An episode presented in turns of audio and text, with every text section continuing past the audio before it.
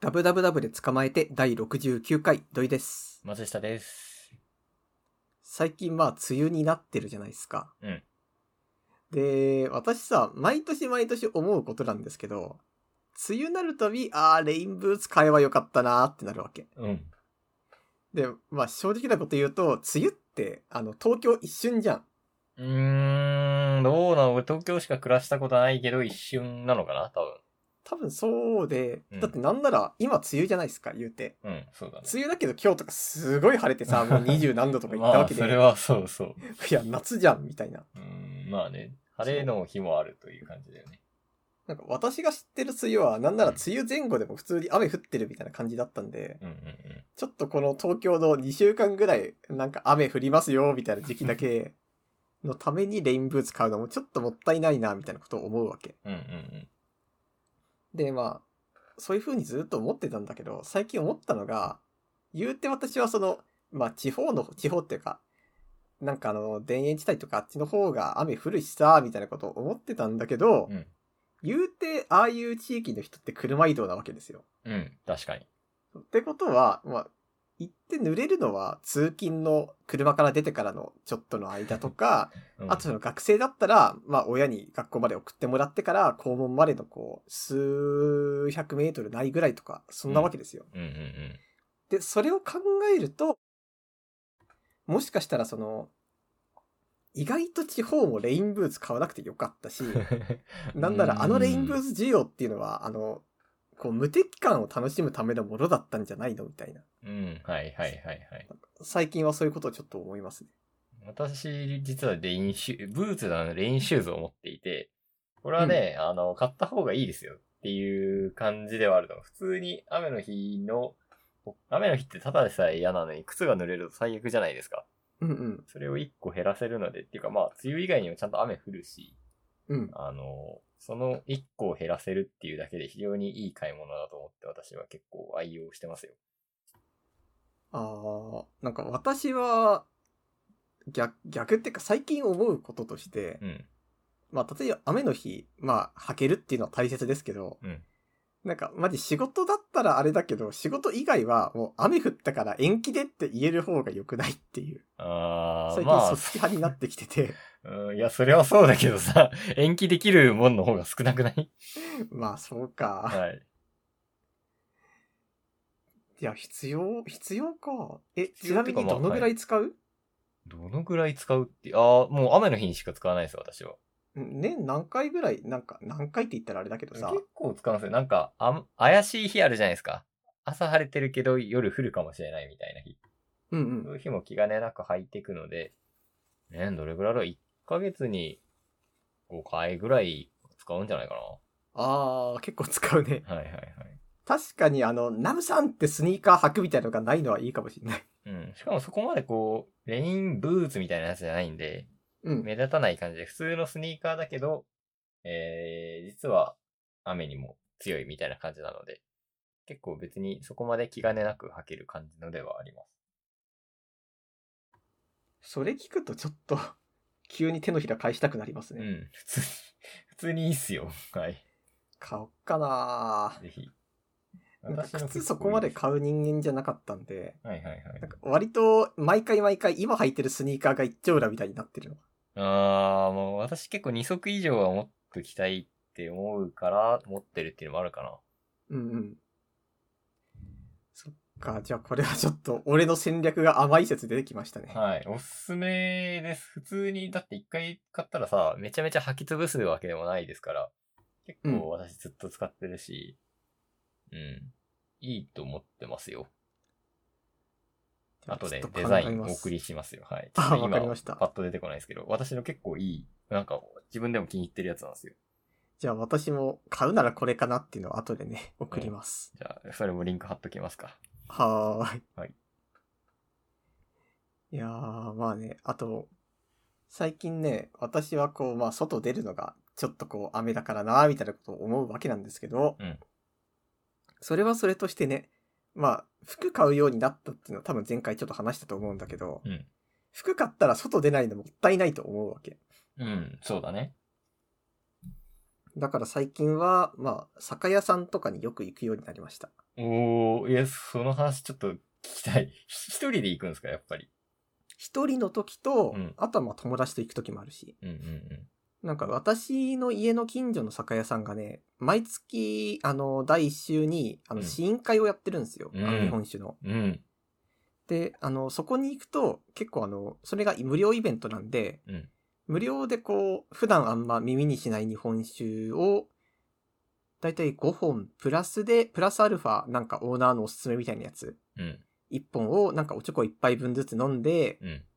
で、なんか、まあこれが美味しい、まあこの味気に入った、みたいな感じでいくつか買うみたいな回が催されてるんですよ。えー、すごいなうんそうだから最近それに行くようになったんですよ。うん。え、そのき規模を知りたくてさ、 その酒屋さんの規模は格安みたいなのじゃあもちろんないわけでしょ。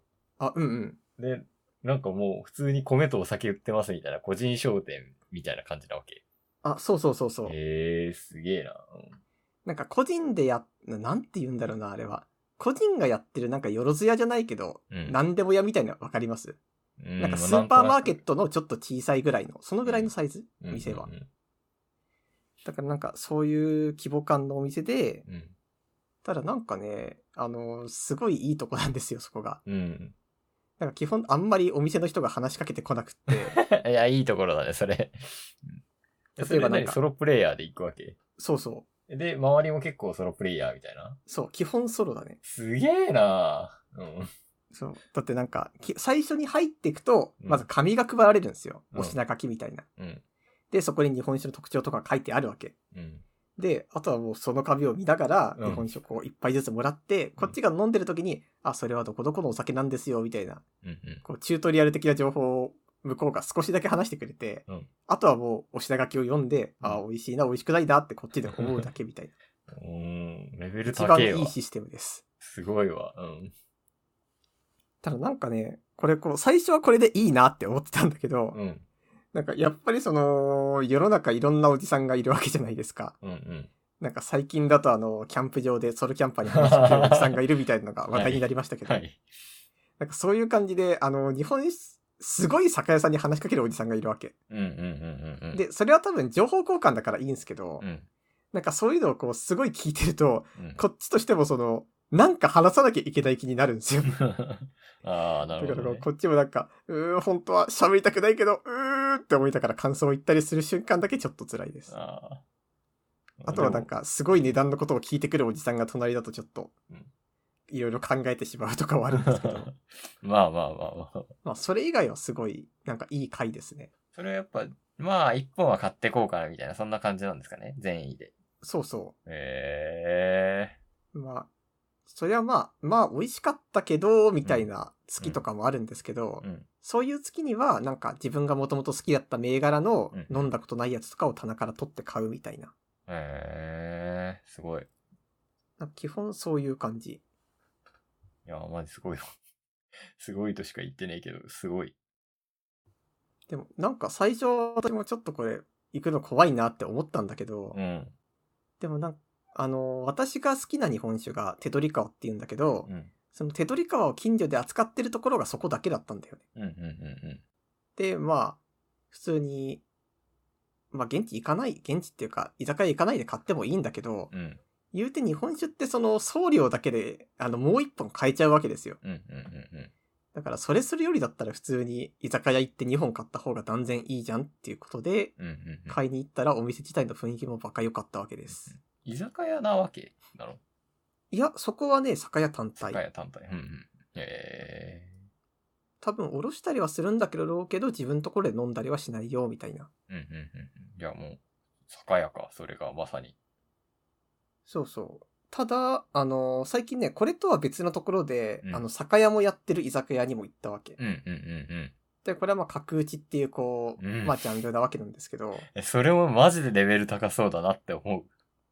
これはあの仲いい友達から「このお店行ってみたいんだけど」って言われて行ったところなんだけどさ、うん、うん。なんかマジで意味のわからん店だったんですよあの酒屋がまずあるわけうん道歩いてたら、うんであ酒屋さんだって思ってでその酒屋さんのあのーなんて言うんだろうな壁酒屋さんの壁がなんかちょっとしたこうなんかきちんとおしゃれな木でこうなんていうんですかね、ちゃん、なんていうの、こう、きちんと整えられてるわけ。うん。で、あー結構外壁気使ってるんだな、みたいなこと思い、思ってたら、うん友達がな、あの、酒屋さんの入り口じゃなくて外壁沿いを歩いていくわけ。うん。だから、え、こっちじゃないのみたいなこと思いながらついてったら、うん。その、外壁のところに、ほんとちっちゃい、あの、タクシーのさ、一番上にさ、所属会社書いてある、ちっちゃいやつあるのわかります、はい。はい。あれぐらいの、なんかちっちゃい、こう、ライトっていうか看板がちょこんとついてるわけ。うん。で、そこだけよく見たら、外壁じゃなくて、あの、扉の形にちょっとあの、くぼみがあるの。うんうんで、そこのところのくぼみをグッて押すと、中に角打ちがあるわけ。うん。おー。いや、こんなん見せるって気づかないだろっていうところを入ってって、その角打ちなんですよ。うん。で、まあそこ行って、私はその、日本酒の、なんか飲み比べみたいなやつを頼んだり、うん。あとはその、ハタハタの、なんか焼いたやつとかを頼んだり、みたいな感じだったんだけどね、うんうんうん。なんかすごい楽しいですよ、あれは。へまあ基本的には店員さんが日本酒すごい詳しいっていうのもいいしー。、うん。なんならその、知らない顔なんですよ、私とその友達は。うん。だから知らない顔の人が、あの、入り口から入ってくると、どこで知ったんですかって聞いてくるわけ。うんうんうん。だよね。そうだから私はなんか、いや、知り合いに教えても、教えてもらって、みたいなことを言うんだけど、うん。うん。なんかその段階で驚かれると、ちょっとこっちとしても気分いいですよね。うーん、そうね。いや、そういう感じで来てくれるならありがたいよね。うんうん。やっぱりその、新しい場所に行くときってさ、うん一回そのこっちも空気を作らなきゃいけない瞬間 あるじゃないですうか。んうん。だからそういう時にこう、逆に入りづらいからこそ、いや、こっちもなんか、知り合いにお勧めしてもらったんですよ、みたいな感じで、一歩こう、向こうの陣地に入っていける瞬間が割と気持ちが軽くなりましたね。へえー。そう角打ちってさ、私の、なんか、まあ、言葉の意味だとさ、い、あと、もともとお酒お酒屋さんで、そこで一杯飲めるみみたいなものを想像してたんで、なんか割うんうと最初に教えてくれたその、居酒屋じゃないけど、お酒、酒屋で酒を飲むっていう方がなんか角打ちっぽいなって感じちゃうんですけど、あこれはどうなんでしょなんかね、あのー私がやったところは結局あれ試飲会だけでお金も払ってないから、ううん、まあ、あそっか。厳密には違うんだよね。なるほどね。じゃあ、そう2軒目はもう、なんか、角打ち屋みたいなこといや、あのね、そこは嫌っていうか、なのうん。多分バックヤードの一部を回収して酒屋にしたんですよね。じゃあ、角打ちだ。 うん。そうそうそう。へー多分イメージ、としては、うん、こう店の軒先で飲むとかがガチ角打ちじゃないですか。うん、ガチ角打ち。うん。そう。でもそうじゃなくてちゃんと店も併設されてるみたいな、うん。そう、なんかハーフハーフですよね、言ってしまうと。えなんか面白かったのが、うんあの、多分店のバックヤード変えたから、あの、改築したからなんだろうけど、ー。うん。じゃあこのお酒お願いしますって頼んだら、店員さんがこうガラって開けて、うん。あの、中に引っ込んでから日本酒取ってくるんだけど、ガラって開けた奥に、あの、普通の店の中が見えるんうだんよね。うんうん。あ、角打ちだね。そうそうそう。だから、要は、あの、在庫置いてるところ共通してるからっうて、ん。だからそういう感じになってるんだと思うんだけど、それが結構良かったへー。。つまみとかは、じゃあもう、持ってくるみたいなスタイルを聞いたことあるんですけど、どうなんですそれも店で用意してましたか。へ焼き魚もあるし、ー。うん。あと何だったかなあー、梅水晶だったかなうんっていうなんか梅の、なんか酸っぱい美味しいやつとか食べたりしま した。へー。あれはすごいいいお店だったからって今度行きたいです。えなんか、あとは、それが終わってからはね、あの、新橋に、えうん。卒アル居酒屋みたいなのがあるん ですよ。何それうん。これはあのー高校の卒アルノートうん。をなんか全国分作ってて、うん。その居酒屋に行って、僕どこどこの卒業生なんですけど、ノートありますかって言って、うんノートがあるとうん。出してくれて、そこに私が、なんか土井三条みたいなのをかけるわけです。うん。で、なんか他の人たちのこうコメントとかを読んだりするっていう楽しみがある。えー、ありました高校。あったあった。ええー、知ってる人とか書いてましたいやー、書いてなかったね。そう。 まあ書かないでしょうね。でもすごいな、あるんだ。そう。でもなんか一応こう、なんか、あ、この店が昔あって、みたいなの書いてる人とかもいて結構楽しかったよ。へえー。なんか、いろいろ言ってますね。なんか、チェーンじゃない居酒屋とか、うん。あとはなんか、あんまいかん居酒屋に行くの楽しいっていうことを最近気づきつつありまうす。んうんうん。いいこといいこやっぱりその、これは前回も話したんだけど、今年の目標の髪を切るっていうのが本当に効いてるんです と。よ。うん。こう常に人に見せられる格好をするみたいな。だから、居酒屋にも行けると。そえー。私の話していいですかう、どうぞ。私、あの、最近、酒を全然飲んでなくて、特にみんなで飲むっていうのを、こう、ことを、断ってるというか、なんか大抵飲みに行くときって調整さんみたいのが立って、行きたい人行きませんかみたいな感じで調整さん記入して、あ、何々みんなで行けるから行こうみたいな感じなんですよ。パターンとしてね。うんうん。ただそこの調整さんに記入しないっていうのをやってい て、普通に嫌なやつ説は、えどうだろうでも別に、なんだろう、チームで飲みに行くとかだったら全然行くんで、うん。なんだろう、その、例えば人が辞めるから、 まあ飲みに行こうみたいなのあるじゃないですか。はいはいあはいと。、なんかビアガーデンの季節なんで、このビアガーデンみんなで行きませんかみたいなやつに、まあなんかいつものノリだったら結構みんな知ってるし、行こうかなっていうだけでもまあ記入しないみたいなやつですね。ああっていて、なんでかっていうのいくつかあるんですけど、一個きっかけがあって、ー。はい。こんな弱いきっかけでいいのかっていうあれはあるんですけど、倉吉っていう、えーウイスキーかなの CM に、えっ、と、まあ、出てる人がいてですね、うんうん。まあう、お酒の CM なんでね、例えば一郎がプハーみたいな、YMO がこう演奏しで、ラガーがいいみたいな、いろいろあると思うんですけど、 はい。倉吉は、その、まあ、人を呼んでちょっと飲んでみて、あ、うまいっすね、みたいな、なんだろう、キリンとかもなんだろう、そういうスタイルなのかうんうんな。例えばこう、え、これ、焼酎なんだっけ発泡酒なんすかうまいっすね、気づかなかったっす、みたいな。いわゆるそういう CM だよね。一口飲んで見させて、感想を言わせるみたいな。うん。でそれに格闘家の、えっ、と、私も知らなかったんですけど、えー瀬川健選手っていう選手が出ていて、うん。で、まあ、この人も選手なんで結構ガタイもがっちりしていてね、あの、ビジュアルも結構格闘家みたいな人で、あ、飲むのかと思ってたら、まあ、まず匂い嗅いで、あ、めっちゃウイスキーのいいにいい匂いしますねって言って、で、あぜひって言われた時に、あちょっと現役中はお酒やめてて、って言って、で、 あーそこをなんとかって言われて、いやー、ほんとごめんなさい、ちょっと、みたいなので、結局飲まないで 終わって、へーそう、あの、引退したら飲みますって言って、あ の、お酒の CM が終わるっていう、たまあ、ただそれだけの、まあ、ちょっと気をてらったね。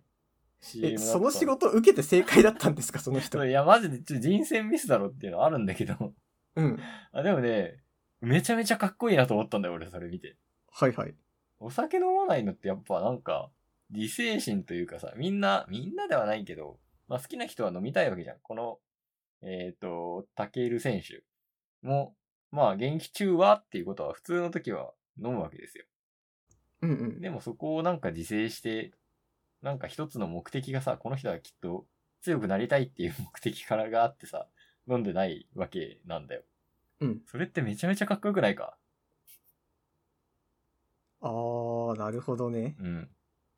と思って、まあ私もね、結構、最近マジで走っていて、うん。えっ、と、やっぱり、肉体を使ってるので、なんか、まあ、足の疲労とかもあるんですけど、連日走ってると内臓疲労みたいなことを感じるわけですよ。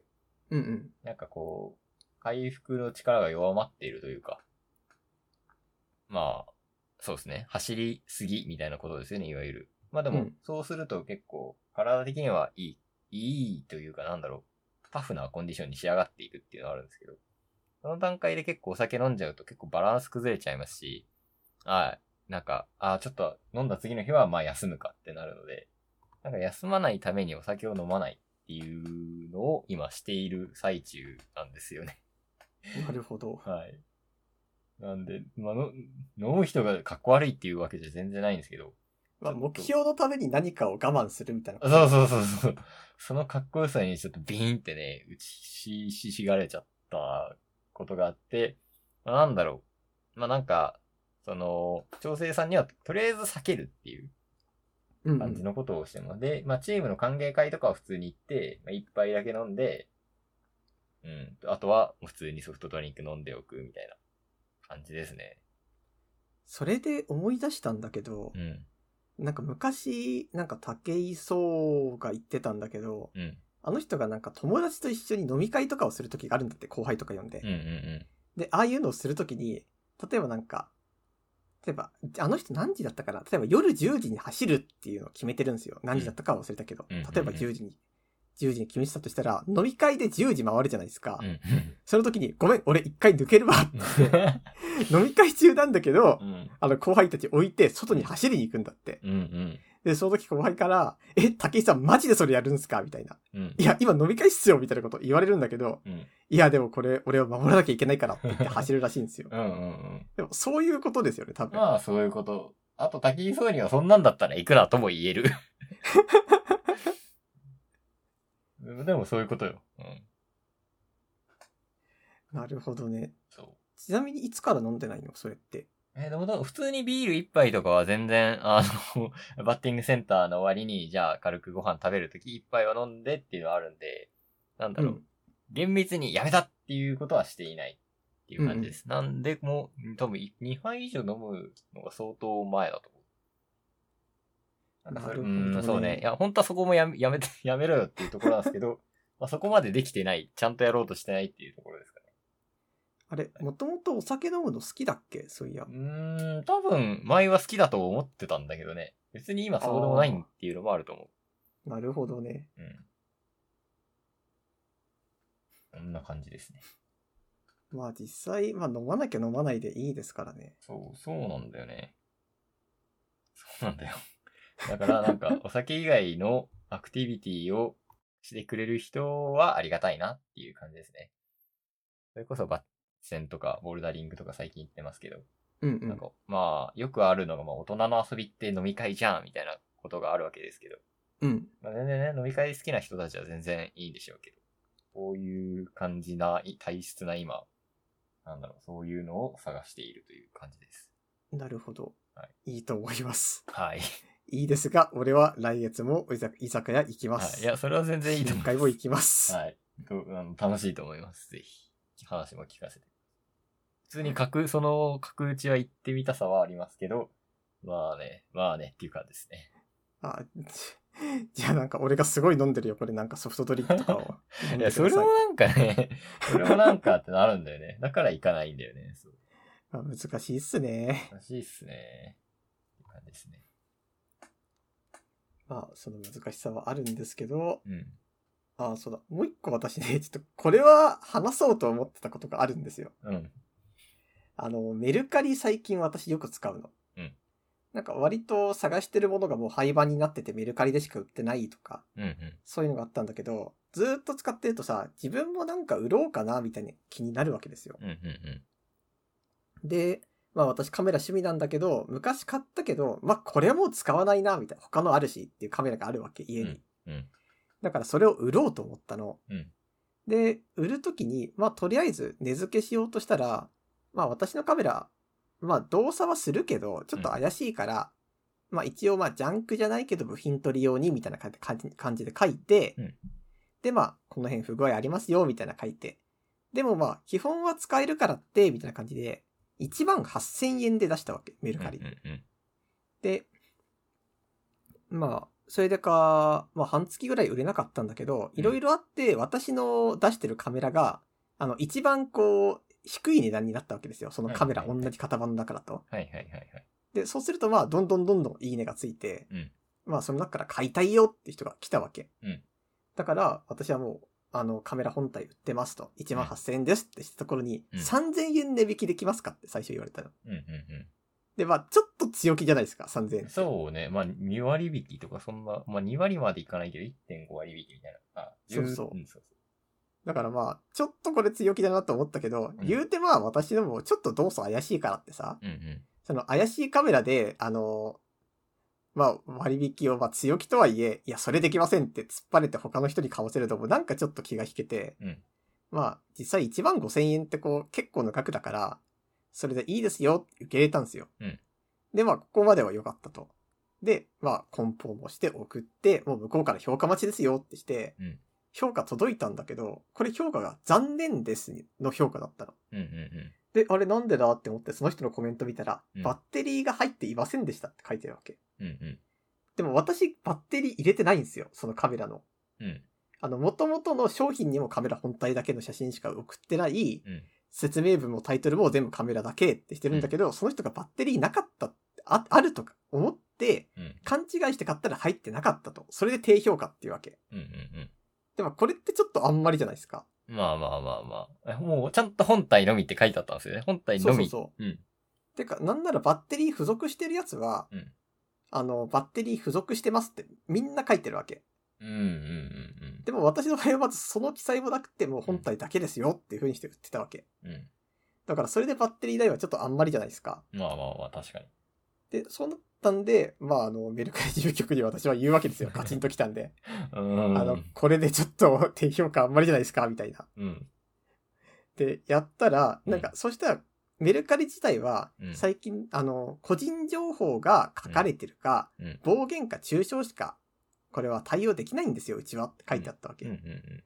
で、まあまあ気持ちはわかるけど、して。でも、え、じゃあ、俺のその、なんか、売ってない商品が入ってなかったっていうこの低評価どうにもなんないんですかみたいな。うん。うん。だって、あれってメルカリの制度的にその、だってまあ、どんなもんでも低評価は低評価になってしまうんで、うんそれで、えーじゃあこれってなんかメルカリ的にはその、これ本体に書いてないものが、なんていうか入ってても、本体に入っ、売ってないものが入ってないっていうクレームでも、うんこれはメルカリさんとしては仕方ないんですかみたいなうんうん。感じることを言って、言ったら、なんかその後、1日ぐらい経ってから、えじゃあ今回だけですけどって取り消しになったわけうんだ優としいっすね。で、まあ、ちょっと正直私は、これなんか、若干クレーマーっぽい質問をしたかなとも思ったんだけど、うん。うん。それにしたってその、あんまりじゃないですか、これは。うーん。いや、私もまあメルカリで結構売るんだけど、今良かったと残念だったがあるわけじゃないですか。あるある。無限無言残念だったがあるんだよ。おでー。もまあ別に残念だったのかと思って何も知る由がないから普通に受け入れてたのね。特に処理もせず、あ残念だったのか、 残念だったんだなと思って。だってそれしか情報がないの残念だったとしか押されてないから。あ残念だったんだなと思って、別に放置してたから。うあでもそんなーん感じ気なんだ持ち、そう。なんか理由があった方が逆に、ああ、おいおい、それが間違ってるからおいおいっていうのはあるかな多分私これ、あの、メルカリで低評価されるの初めてだったから、うん。え、これも低評価なんですかみたいなことを思ってしまったんですよ。私もこれ、これ、この一件しか定評がないけど、そうだね。あでもそうね。まあ、その後コミュニケーションできないですからね。メルカリのそう使なんだよね用上。まあ値引きはちょっとなしで考えても、そうだね。ちゃんと読めよっていうのはあるよね。対応してくれたのは優しいと思うわ、メルカリが。あ。ああ、これ優しさなんだ、じゃあ。うん。なんか普通やんな くないああ、じゃあちょっと次からは受け入れていきい ます。や、どうだろうね。うん。まあでもそういうもんだよねっていうのはあるかな、正直。そんなに期待してないというか。なんかな。いやー、まあそうなるのか。うーん。いや、普通に相手が悪いんですけど、まあ、顔の見えない個人売買だからね、そういうことにはなるもんだと思って買ってるし、売ってるっていうところがあるのかもしれない。数回使いましたでさ、そこ、はいはいお前めっちゃボロボロじゃないかみたいなのあるわけじゃないああ、ですなか。る絶ほ対ど10回ね。ぐらい使っただろうみたいなのあるわけじゃないですか。うんうん。でもまあ、そういうもんじゃないですか。まあね。そう。と思って、まあ残念、俺の場合はそういうもんだよなと思うかもしれないけど、まあね、自分が合ってるっていうのは、この場合あるわけだから、ちょっとあれとはなるかもしれないな。ちょっと俺はまだ、あの、時々ラジオでメルカリの話をしてます けど、全然そのメルカリの波に揉まれきってないっすね。じゃあ。うーんどう、いやー、インターネットの波かもしれないよ。俺はもうちょっとこう、穏やかインターネットにいたいんですけど。うーん、いや結構土井さんね、期待してるよね、何か に。なんうん。多分、私はあれなんですよね。あの、前世紀のニコニコ動画のノリが合わなかったり、うん匿名掲示板のノリが合わなかったりみたいな感じで、そういうのに触れずにここまで来たんですよ。うん。 だからちょっとあの、殺伐インターネット体制がないっす。なるほど。そうか。なるほどね。だって、なんか、最低限ルール守ればいいじゃないですかっていやま思あってしまうんですよ。そうなんだけど、そうな、そう、本当にそれはそうで、それがうまくいく確率が多分9割ですよ。うん。普通にメルカリで俺100回、100件、今見たら104件評価だったけど、理不尽評価1件だったわけだけど、はいはい。でもまあ、そういうことはね、ほんと1%はあっても、全然少ない方だと思ってる俺これ。なるほどそう当なたりの方、人と付き合ってるんだなっていう感じかな。じゃあ、そういうもんなんですかね、 本来は。まあどうだろう。いや、もっと幸せなところで住んでいたいっていう気持ちはありつつ、そういうものだと思っちゃってますね。まあ、仕方ないっすね。じゃあ、俺はこれから人の星の数とか見るときに、うん。理不尽評価かもしれないみたいなことを心に留めあーうんるうんそうそう必要そう。があるんですね、きっと。逆もそうだよね。そうそうそうそう。あーあー、それはなんか優しい気持ちになれるかもしれないですね。あんまり期待せずに付き合っていきましょう。いや、嫌だ。 やっぱり人信じたいよ。インターネットっていうか人間はもうちょっとできるはずだろうって思う、思うよ。だってカメラ、買いますよとか言うときでさ、絶対状態ちゃんと読むわけじゃないですか。うんうん。そう、だだかかららななんんか。か、じゃないしね。そう、期待外れだったときに、勘違いかもしれないって思うじゃんみたいな。うん。うーん、まあね。いや土井さんの中であれじゃないいや、値引きしてあげたのにっていうのもあるんじゃないあー、それはなくはないっすね。うん。ここも含めて、期待せずで、 いきましょなるほどね。う。はい。もしかしたら値引きしなかったらクレームない人が買ってくれたかもしんない。ああ、それもあるかもそれね。か。うん。まであ、もな俺んかも売れそん残ってたらね、値引きしちゃうわ、結構。何ヶ月ぐらい出してました。でも、1ヶ月ないぐらい。なんかメルカリって売れるの瞬足じゃないですか、売れるやつは。うんうん。だから結構ね、なんか2週間ぐらいあったら私は値引きするかもなとも思うな。いやー、難しいですね。ちなみに私はもう一つね、あの、別のやつを出してるんで、うん。これがどうなるかみたいな緊張感はありますね。あ、書いてる人もいるよね。ノークレーム、ノーリターンでお願いしますとか。あー、ある書いね。たからどうだっていう話でもあるんだけどね。値引き書いなたとしでこおろ願でいします。残念ですは押されますからね、きっと思。われる、そう。そういうシステムだからね。うんうん。いや、私は今後の話でメルカリ優しいって思いましたけどね。じゃあ、そう思うことにします。はい。メルカリさん、ありがとうございます。 はい。じゃあまあ、そんなわけでね、エンディングいきますか。はい。ダブダブダブで捕まえて。エンディングです。はい。あのー、アップルの発表会があって、はいはい。えーめちゃ高 VR ことビジョンプロが発売というか、発、発表かされたんですけど、見ましたか、というか、チェックし見ましたました。なんかどうどう、すごい高かったよ ね。えっと、49万とかになるはず。まあ、日本円にしたら多分50万超えるだろう、みたいな感じでは言われている。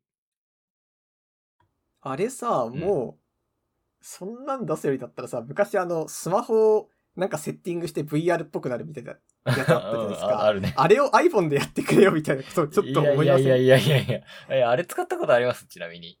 あるある。ああれ、割と最悪の経験じゃないですか。そう、それはもう、うんだから。友達ん家で PSVR やった時の方がしっかりしてた。あ、PSVR どうでしたすごいなってなったなんか普通に VR だなみたいな感じですね。私が知ってるのスマホのガシャンしかなかったんだよ、その頃。うんうんうんでも普通になんか、なんか一体感があるんですよね。ちゃんと前が見えて、んスマホみたいに揺れなくて、視界が確保できて、みたいな。あの、目とかのドットとかは結構み気になっちゃうもんか、そうでもないそうでもなかった。えー、まあ私が使った時でもあれ、多分6、7年前とかのやつだけど、うんうん。それでも、まあなんか、こっちの想像よりも下がるみたいなことはなかったです。えー、で、えっ、と、ビジョンプロは多分7人の日本人が体験してるらしいんですけど、今のところ。 7か。 7人とも全員超絶賛してるという、えー状況みたいですね。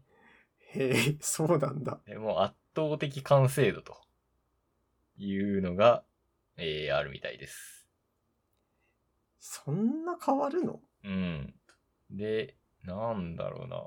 もう、超えてきている。ちょっと超えちゃった現実みたいな。へ本え。当にすごいっていうので噂になっていると。 そん、 まあでも、ただそのスペックいるとはちょっと思っちゃいますけど。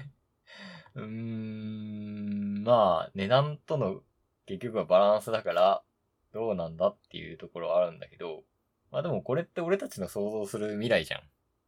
うんうん。出かけなくて、サバンナが目の前にあるみたいなさ。あと、まあ、あのー出社しなくても家でこう被ったら友達が横にいるみたいなさ。うん。すごい楽しいわけじゃん。楽しいっていうか、まあ、マジで未来なわけじゃん。はいはいはい。で、えっ、と、まあ、より良い拡張に、これはどうなんだって思うんだけど、すごいお金を出したらすごい拡張現実があるならさ、うん。うんまあ、夢はないけど行ってみたさ宇宙旅行みたいなもんだよね。すごい体験ができるっていうことがもう、お金を出せばか可能になるっていう世界ではあると思うんだよね。そうだね。で、あの、まあ、同じくメタクエストを作ってる、あの、ま、ザマーク・ザッカーバーグが、えーコメントを残していて、うん。えっ、と、まあ、メタと作ってるんで一応競合っていうことになるんですけど、えーこんな発言をしていて、えっ、と、ビジョンプロは自分でもやってみたけど、なんか違うなと思ったっていう感じで、へえ。メタのメ、メメタ社のメタバースに関する私たちのビジョンは基本的にソーシャルなものであると。で、Apple の、えービジョンプロはまあ動画見たけど結構みんなが一人で孤独に部屋でやってるじゃんと。うん。ああいうんじゃないんだよね、俺の思ってるやつはって言ったらしいです。あ、じゃあ、ザッカーバーグ本当にみんなでワイワイ派なん だ。まあ、Facebook もそうだしね、みたいな。目が笑ってないからな、あの人。どっちなんだどっちの VR を望むんだっていうところは俺ちょっと思ってさ、うんうん。俺は結構 Apple の孤独リモートっていうかさ、うん。あの、なんだろう、すごい体験をして、それを自分の中で噛み砕けば OK なのかな、みたいうんな。そういうことを思ったんですけど、どうですかまあ、私も、あの、孤独でいい派なんですよ。はいはいはいはい。いい派なんだけど、うん。じゃあ、孤独がいいことと、じゃあ、すげえ高い値段って両立しなくていいと思うんだよね。 まあ確かにね。これは多分私のその、AR に対する希望がすげえ強いからっていうのはあるんだけどう、ん。なんか、電脳コイルってアニメが昔あったわけあ、ですはいよ。はいはいはい。メガネかけたらそこになんか AR が広がってるみたいなうんうん。やつがあったりとか、うんそうじゃなくても世界カメラがあったりとか、うんあのぐらいで楽しいじゃんってやっぱり今でも思っちゃうし、うんそうじゃなくても、これはなんかちょっと話が逸れてしまうんだけどさ、例えば今ってそのサブスク時代じゃないですか。うん。うんあらゆるものがもう、ね、お金を出したらより良いものが買えるみたいな、うんうん。より良いサービス受けられますよっていう風になってるけど、逆に言うと、例えば Spotify とか Apple Music とか、まあ YouTube だってそうですけど、いろんな課金要素がある中で、基本的に私たちが無料で触れるものっていうのが全部廉価品になってくわけ ですよ。はい。っていう風なこう現実があるんだけど、うんじゃあその中で、じゃあ何かしらにお金を出して質の高いものを得るっていうのはいいんだけど、うん。でもここまで世の中がそういうサブスクだったり、課金しなきゃいいもの手に入らないってなったら、その中でその別にいいんですよね、その、ある程度個人的に満足できる体験のラインを決めて楽しむっていうのもありなんですよ、本来。だからうんそのザッカーバーグがさ、うん例えばうちはワイワイやりたいって言ってるけど、うんそれはそれとして、うんあの、ザッカーバーグさんが出してる方の、うん。あの7万円 VR 系の機材っていうのですよ。最大まあ、値段すげえ安いわけですよ。アップルと比べたら。うん。うん。だったらそれで孤独やればよくないっていう風なああ、な気る持ほど、ちね。にも割となって、そうんの孤独であるために高性能である必要もない し、うん。割とその身近なもので廉価品であることによって、うん。本当にこう致命的に損なわれるものって、まあ、あるけどそこまでないわけじゃないですか。はいはいはいはい。そう考えたら、他のサブスク使う使わないとの差ぐらいしかないんじゃないその機材にはって思っちゃいます。うーん、まあまあまあまあ。なんとなく言いたいことはわかる。まあ、安、安い方がいいよっていうことではあるね。安くて最低限満たせればよくて、みたい な。しかも最低限がさ、最低限の額が高いってことは、最低限でも十分なクオリティあるっていうことでもありますからね。まあまあ。いや、でも、言う、聞くところには、まあ、メタの、あの、デスクトップモードみたいな、えーうん PC の画面が目の前にあるみたいなやつは、結構、今のままだと使い物にならないレベルらしへえ、あ、そうなんだい。。うん。だから、もしかしたら、あの、 VR とか A、まあ多分そうだと思うんだけど、VR とか AR は、あの、ここを超えたらすごいっていうポイントが1個あるわけじゃん。例えばゲームでも、なんだろう、30Hz 超えたらまあマシになるよね、みたいな。今 60Hz かな。モニターとかでも、フル HD 超え、ま、超えたらまあ立派だよね、みたいな。うこんうのん敷地がものすごく高くて、えー、Apple はそれを超えようとした結果、高くなってるっていうこともあり得るよね。ああ。だから、まあ、メタをちょっとね、使ってみてから言えっていう話ではあるけど、結構まだまだ未完成レベルなものなのかもしれないっていうのはあるよね。でもなんか、金出して孤独を、あ、でもこれはあるからな。だから、なんだろうなあの、なんだろう。多分、拡張現実の方が安くなっていくわけじゃん。これから、うこれからというか。うん。だって飛行機なんて、お前、もうすごい無駄なことやってるわけじゃん。言ったら、燃料を後ろに吹き出して、えどっかに行くわけだよ。うん、やばくない それと。石油なんてなかなかないんだよっていう時代にさ、絶対 AR の方が、VR の方が安くなるわけじゃん。ってなった時に、じゃあ、Apple の使うかとはなるかもしれないよねっていうのは思ったね。なんか、私は時々疑問に思うことがあって、うん。それこそなんか、まあ孤独の方がいいっていうのはさっきも言った通りなんですけど、うん逆にそのみんなでワイワイするための VR って、うんそれ VR ではやっぱりその感覚器官として満たされなくないってちょっと思うんですよ。というのは、要はそのみんなでワイワイしてる時にさ、どっか遊びに行こうぜって時に、うん。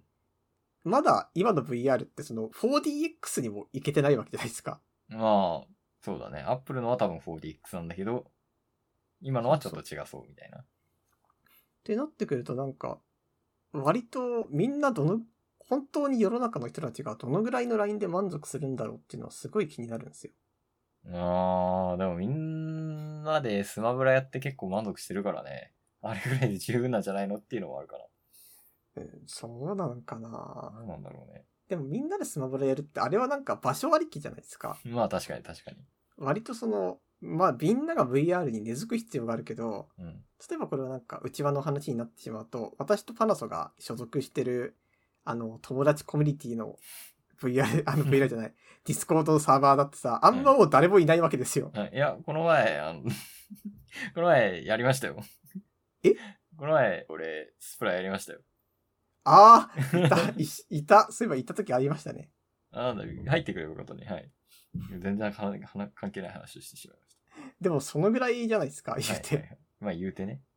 そう。だからやっぱりその、肉体があると、なぜ、すげえ不思議なことに、そのパソコンの前にいればいいことよりも、肉体があって、ちょっと遠出をしなきゃいけない場所の方がみんな集まってる現実があるんですよ。うんうんうん。だからそこを打ち破るってどうすればいいんだろうっていうのがあって、うんだからもしかしたらなんか、そうなるとアップルが言ってる孤独リモートの方が合って る。なんていうか、うんまあ、じ現実味はあるよねって思います。ね、そのま、ま、どっちなのま、ザッカーバーグがマジで言ってるのか、うんそ。れとも、なんだろう。いや、こっちの方がいいんだよっていう言い聞かせてるのか、どっちだろうなっていうのはありますよね。みんなでヘッドセットつけてどっちもでたはあら、るみけどんなでいる意味ないじゃんみたいな。絶対孤独 VR になるじゃんみたいなことは、う思んうよね。どうだろうね、でも。 ちなみにですけど、どっちが欲しいですか価格とかも全然違うわけじゃないですか。いや、ビジョンプロですよ。おー。確定でビジョンプロですかね。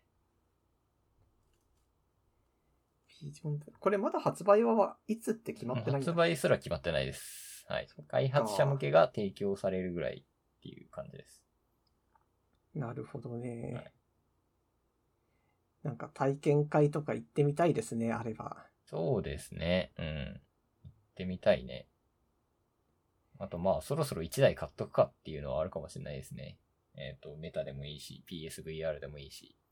ああ、も HP うそんな時代。代来ますかうーん。なんだろう、土井さんが言ってる、その、 とりあえず1台みたいな。安くても1台みたいな時代ではあるんじゃないかな。なんか、サイバーパンクの嫌な方の時代来る説ありませんこれ。いや、確実にや嫌な方の時代来ますよ。これさっきもちょっと言ったけど、その、 サブスクとかだって基本的にこう、廉価費、廉価バージョンで遊ぶようになるみたいな。うんうんうん。そうだよ。金のないやつは、あの、ちょっと荒い現実を見て、金の持ってるやつはいい現実を見れると思いますよ。そうだな。まあ、プラスアルファにどれだけなるかですけどね。そうですね。まあ、スマホとかも同じだよね。今、iPhone 買うか、まあ、Android 買うかみたいなことよね。ん。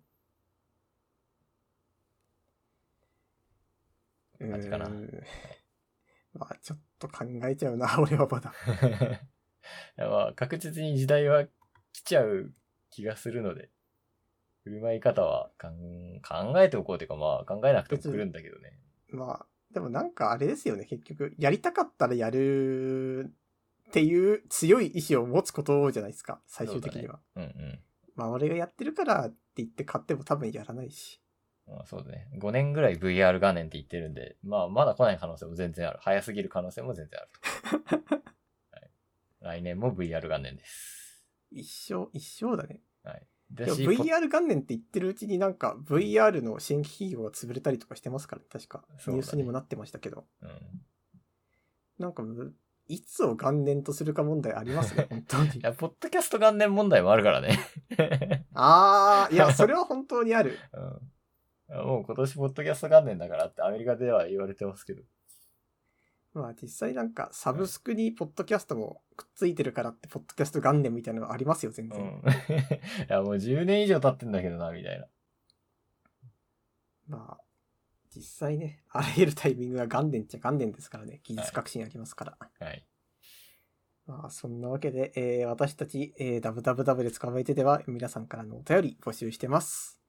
えーメールアドレスは、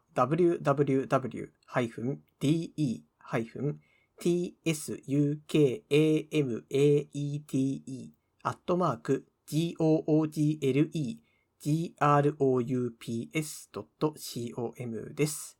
ホームページの方にはね、メールフォームもありますので、そちらからもよろしくお願いします。はいじゃあそんなわけで次回はおそらく2週間後ですね。はいではまた次回ありがとうございました。